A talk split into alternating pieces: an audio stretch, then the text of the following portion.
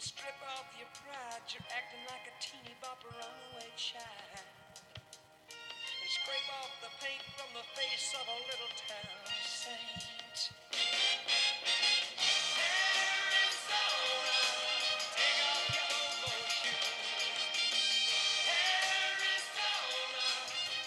Welcome to the Political Notebook Podcast. I'm Billy Robb, your host. I'm a high school teacher. And I'm Robert Robb, a columnist for the Arizona Republic and Billy's dad. That song is not the Arizona official song. That song was written by Kenny Young uh, and sung by Mark Lindsay in 1970. And it's not about Arizona, uh, but it's a love song about a girl named Arizona. But it's fitting, I think, on Valentine's Day, the day we also celebrate the birthday of Arizona. Arizona became the 48th state on February 14th, 1912.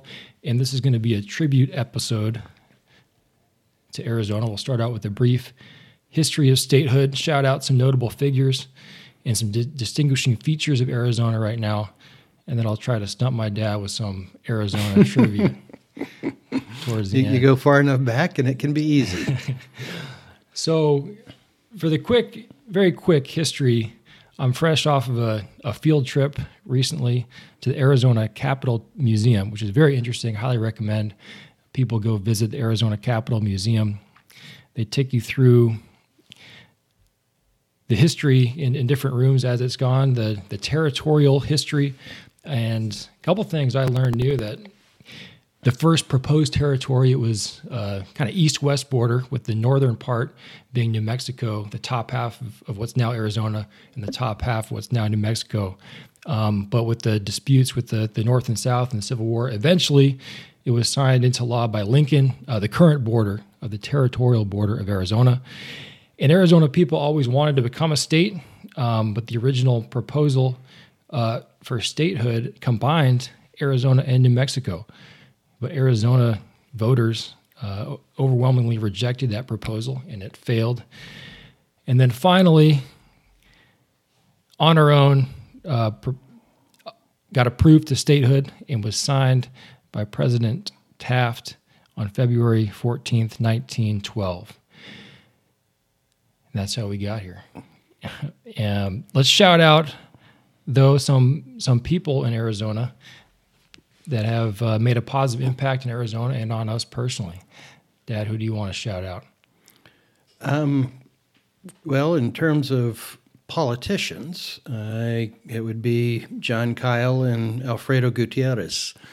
Uh, uh, they were um, outstanding uh, leaders, uh, skilled legislators, and in politics for the right reasons. Uh, both of them were deep on the issues uh, and committed to playing politics in a way that advanced what they thought were in the best interest in the country and the state uh, with respect to Kyl, and uh, for the state with respect to Alfredo Gutierrez. And Kyl was a first in, in the House Representatives. I know he's a longtime Arizona senator.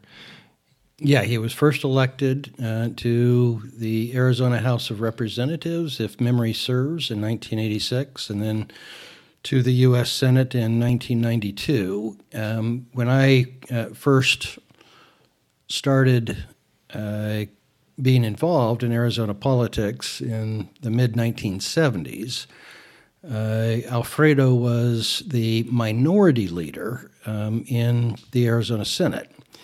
Now, these days, minority leaders in the Arizona legislature have no influence. Uh, but Alfredo uh, was extraordinarily skilled, despite leading the minority party, of identifying opportunities where Democrats could make a difference.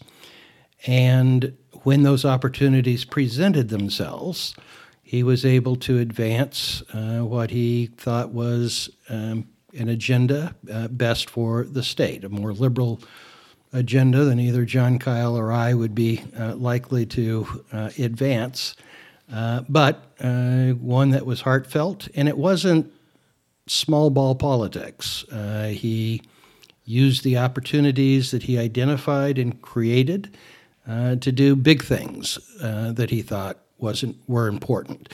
He was the most skilled legislator I've seen in over 40 years.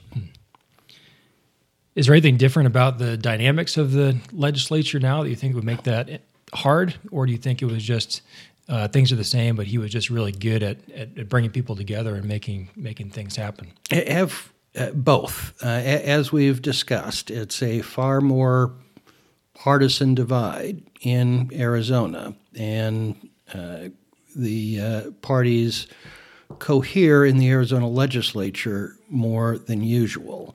But I also have believed that there have been opportunities that have presented themselves uh, for uh, Democrats to advance their agenda, which were unseized uh, because, unlike Alfredo, who looked for opportunities to advance policies, the uh, crop of Democratic leaders for a couple decades now have been more interested in using opportunities to score political points in the hopes of ultimately becoming the majority party. Um, Alfredo accepted election results as they were, accepted Arizona politics as it is, um, but um, seized opportunities to advance the agenda that he thought best served the state. So I'm going to shout out a very influential sports figure. And that's because growing up, me personally, I was huge into sports. And some of my most vivid childhood memories are watching and playing sports, especially watching the Suns make it to the run to the finals in 1993. Um, and then in 2001, watching the D backs make a run, thrilling run to the World Series, beating the New York Yankees uh, in game seven. And uh, Jerry Colangelo was uh, hugely instrumental in, in bringing both those experiences, my personal experiences, into reality and shaped my uh, my life and brought a lot of a lot of joy in in watching sports and coaching became part of my profession. So uh, really appreciated those. So this is not this is not an exhaustive list of what he's done with Arizona or in the community, but but for me here are here are some of the highlights. He came to Phoenix from Chicago uh, in 1968. And at the time, he was the youngest general manager in all of sports at that time. And uh, ran the team for a while. I think even coached. Uh, he, he, did briefly. coached a little while. Uh, but then in 1987, got an ownership group together and, and purchased the team. Uh, shortly thereafter, he helped uh, get a downtown Phoenix stadium built uh, through mixed revenue sources, including uh, some taxes on tourism. Um, and I read that in 1993, the year they made the finals, the Suns were the they had the 17th biggest market uh, in the league, but they were number one in that in that year in terms of revenue brought in. And also was uh, played a huge role in bringing the Diamondbacks uh, into town and, and getting the stadium built. At the time, it was the most innovative stadium uh, in the country. Had a uh, retractable roof and an indoor pool. Uh, and I think we can, people debate the merits of publicly funded stadiums, and uh, many in Phoenix I know are upset by the sales tax increase. But I mean, there's no denying that the cultural and entertainment benefit of of having your own professional sport uh, sports team is huge. And I, you know, I have always appreciated having the D-backs downtown, and uh, and Jerry was very effective in navigating the political sphere and uh, and making that vision a reality. In a previous life, um, I actually played a um, minor ancillary role in working with Jerry on uh, getting the baseball stadium uh, authorizing legislation and implementing it at the County Board of Supervisors enacted. Uh, and um, he was a model uh, CEO. Very, very impressive. Uh, we had lots of strategy sessions, and he uh, kept abreast of things sufficiently to make the major strategic decisions, but he did not micromanage. Uh, he trusted his people to get the job done until uh, you would reach a position where it needed to be micromanaged. And then he stepped in uh, with uh, great skill and dexterity. So both the business acumen uh, struck me, but also the generosity of spirit.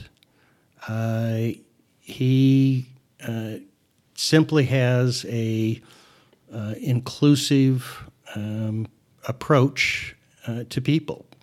and you saw that not only in the success of his teams, uh, but uh, the loyalty that he inspires uh, in anyone who uh, works with him. In, in, that same vein, uh, sort of a, another Arizonan who I would shout out to, uh, who is significantly less known and probably forgotten today, but I think epitomizes a lot of what makes Arizona what it is, is a guy by the name of Lou Witzeman. Uh, Lou uh, was a resident of Scottsdale at a time when there weren't many residents in Scottsdale in, in the early uh, to mid 1950s. A home in his neighborhood burned down and nobody showed up to put it out. So he uh, created a subscription fire department that ultimately became Rural Metro Corporation uh, and a substantial presence in the fire and ambulance uh, market, not only here in the Phoenix metro area, but uh, other places around the country. Uh, when Lou was running it, it was extremely innovative. Um, figured out ways to more efficiently and effectively uh, do the job of a fire department. Uh, even though it was a private business. So it, it that was an unusual, remains an unre- unusual way to uh, deal with uh, firefighting. Um, Rural Metro lost its way uh, and uh, I think became a shadow of the innovative organization that Lou Witzeman uh, founded and led for many years. But that can do, innovative spirit, mm-hmm. I think, captures what has made Arizona what it is. Yeah that using that to transition some some inspiring and, and, people that I think all those people we mentioned have uh, not only new ideas or, or create creative ways to approaching, but kind of intensity and also the ability to build coalitions and, and be positive and, and work together.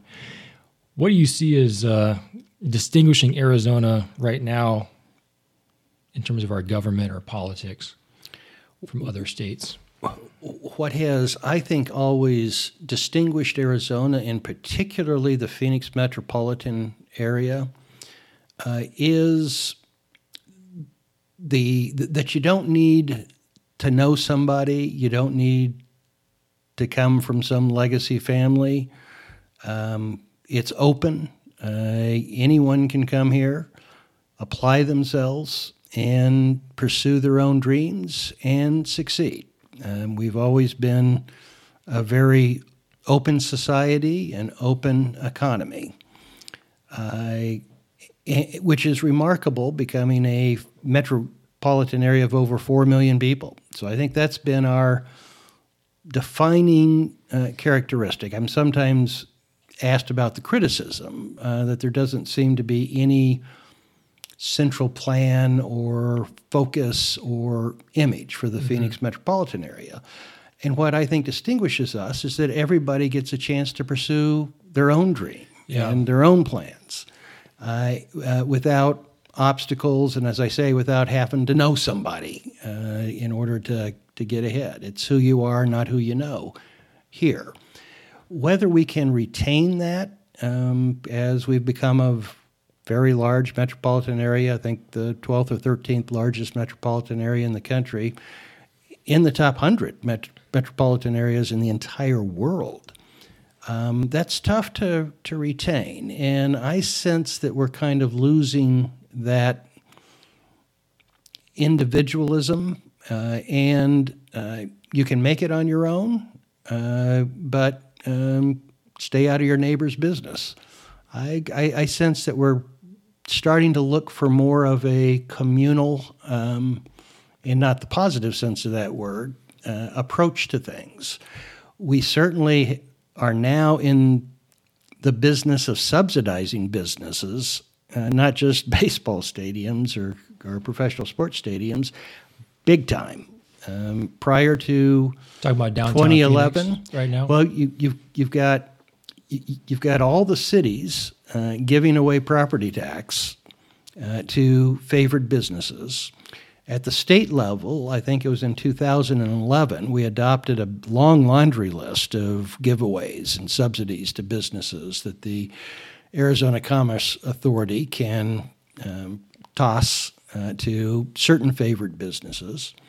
And we've lost the sense of creating a level pl- playing field um, where you get ahead again not by who you know or, or how politically favored your business is, uh, but by your own industry and your own success and being able to serve consumers.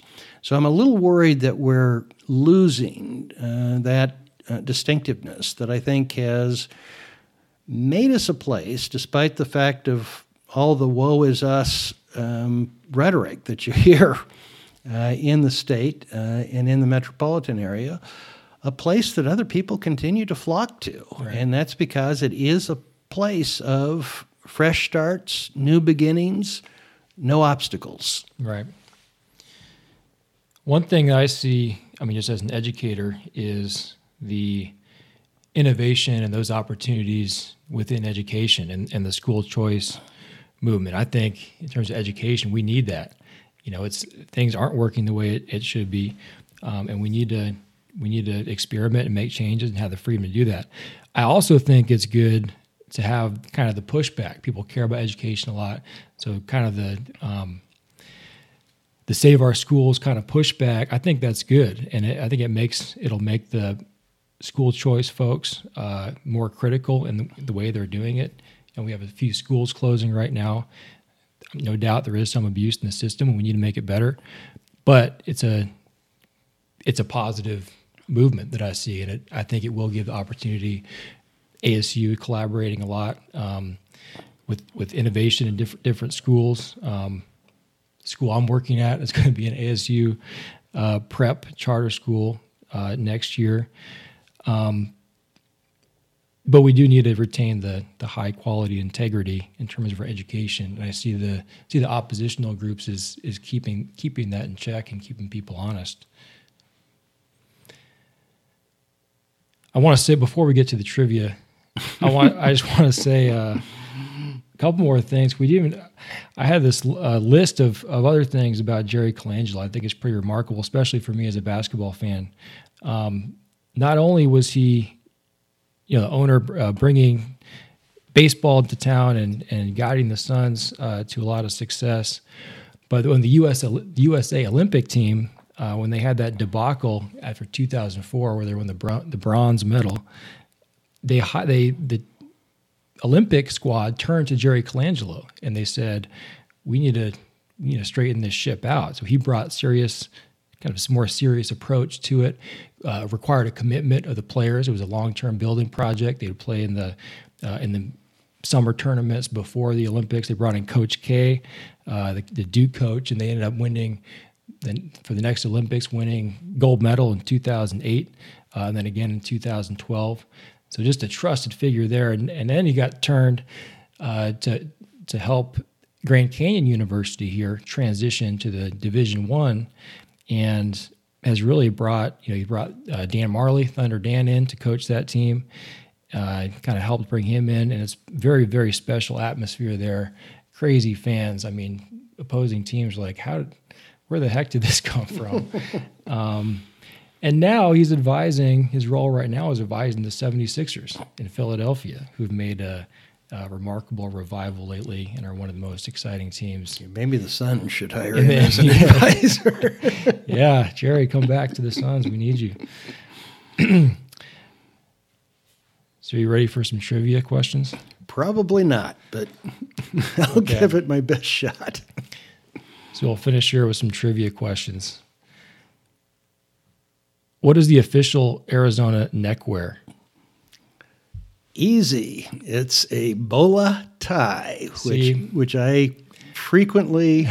that that is my preferred uh, net neckwear. This was actually a test because I was actually testing whether it was Bola or Bolo. Well, I, I, I once made the mistake. Even it's more commonly known in other parts as a bolo tie. I made the mistake because that's the prevalent um, use or or or term of writing one time bolo tie. Uh, and got inundated with uh, outraged letters uh, about my uh, failure to call the official neck- neckwear of Arizona by its proper name, which is bola tie. So officially, it's a Bola with an A Correct. tie. Glad we straightened that out. Do you know the official state amphibian? I do not. Arizona tree frog. A couple more. Do you How, know? how about the bird? I know the bird. okay, what is the bird? Cactus wren.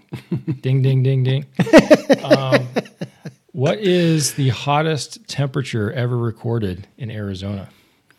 I think I might have been playing golf on that day, 121. I think that's the hottest in Phoenix. Oh, okay. The hottest in Arizona was actually 128 in Havasu, Lake Havasu, or Havasu Havasupai City, or something. I'm glad I wasn't playing golf in Lake Havasu that day. And then uh, we'll finish here with the basketball question. Who has the record for the all-time points for the Phoenix Suns? I would like to say Walter Davis. You got it right, Walter Davis. Boy, I loved watch, watching that guy play basketball. That He- was a always- real gift. He played at the old school madhouse at McDowell Yep. before they got the the stadium the stadium built. Before we had kids, your mom and I had uh, season tickets. Sorry to break the fun there. Well, thanks to everyone for listening this week, celebrating Arizona's birthday with us. And we'll see you next week.